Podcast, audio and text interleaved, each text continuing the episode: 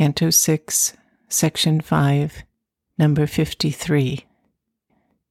Ever he felt near a spirit in her forms.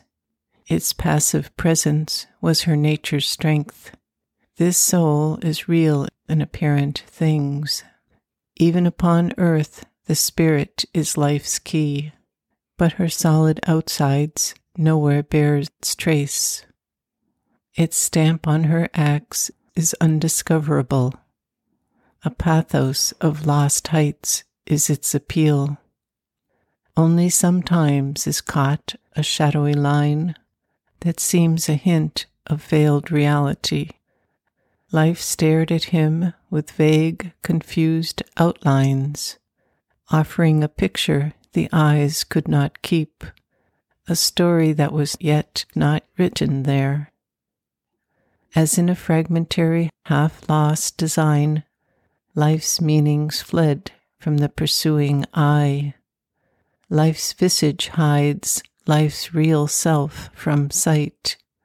Life's secret sense is written within, above. The thought that gives its sense lives far beyond. It is not seen in its half finished design.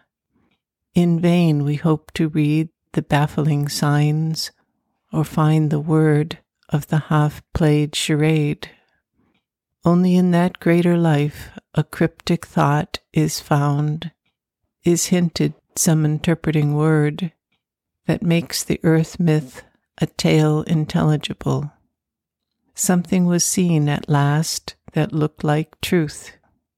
In a half lit air of hazardous mystery, the eye that looks at the dark half of truth made out an image mid a vivid blur, and peering through a mist of subtle tints, he saw a half blind, chained divinity, bewildered by the world in which he moved, yet conscious of some light prompting his soul.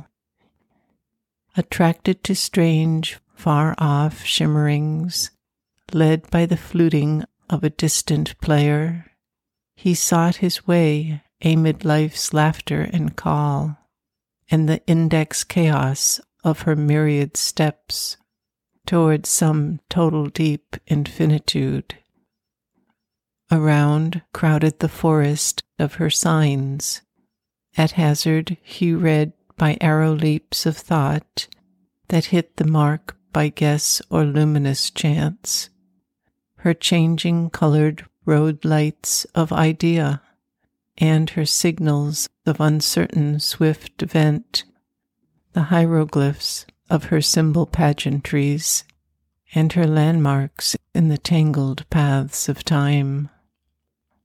In her mazes of approach and of retreat, to every side she draws him and repels, but drawn too near, escapes from his embrace. Always she leads him, but no way is sure. Allured by the many toned marvel of her chant, attracted by the witchcraft of her moods, and moved by her casual touch to joy and grief, he loses himself in her, but wins her not. A fugitive paradise smiles at him from her eyes. He dreams of her beauty made forever his. He dreams of his mastery her limbs shall bear. He dreams of the magic of her breasts of bliss. In her illumined script, her fanciful translation of God's pure original text, he thinks to read the scripture wonderful, hieratic key to unknown beatitudes.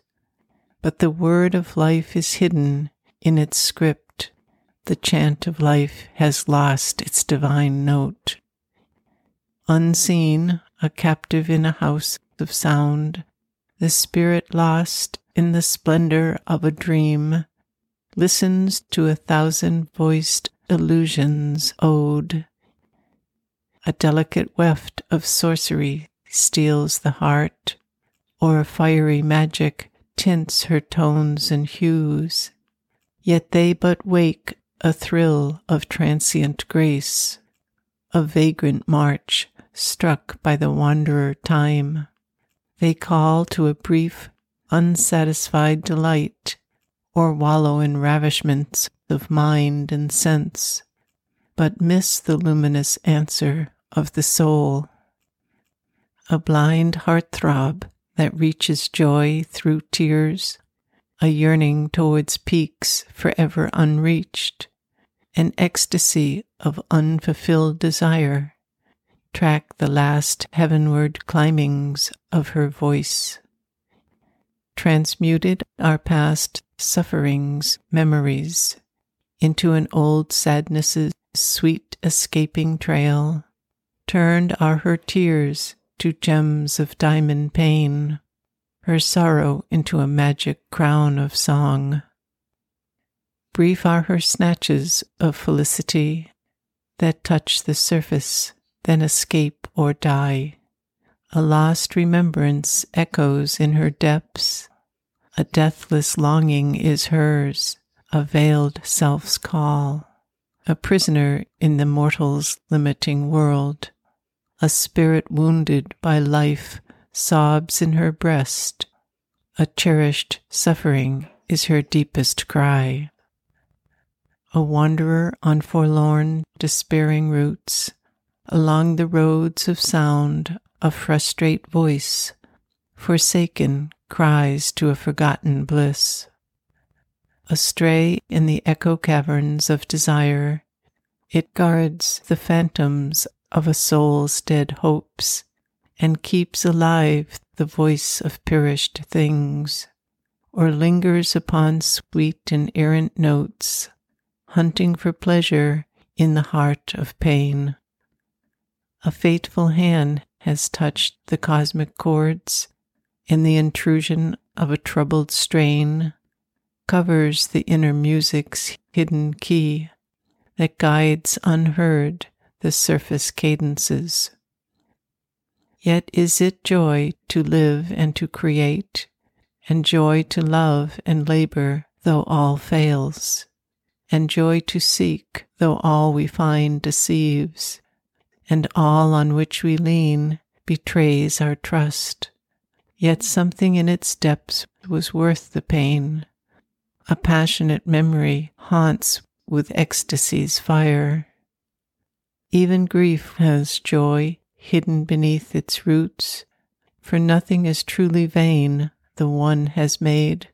In our defeated hearts, God's strength survives, and victory's star still lights our desperate road. Our death is made a passage to new worlds. This to life's music gives its anthem swell. To all she lends the glory of her voice. Heaven's raptures whisper to her heart and pass. Earth's transient yearnings cry from her lips and fade. Alone the God given hymn escapes her art that came with her from her spiritual home, but stopped halfway and failed, a silent word awake in some deep pause of waiting worlds, a murmur suspended in eternity's hush, but no breath comes from the supernal peace. A sumptuous interlude occupies the ear and the heart listens and the soul consents. An effervescent music it repeats, wasting on transience time's eternity. A tremolo of the voices of the hours, oblivious screens the high intended theme. The self embodying spirit came to play on the vast clavichord of nature force.